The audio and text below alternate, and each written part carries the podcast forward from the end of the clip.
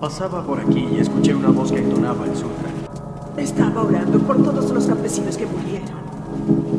Pobre. Ahora no podrá salir vivo de aquí.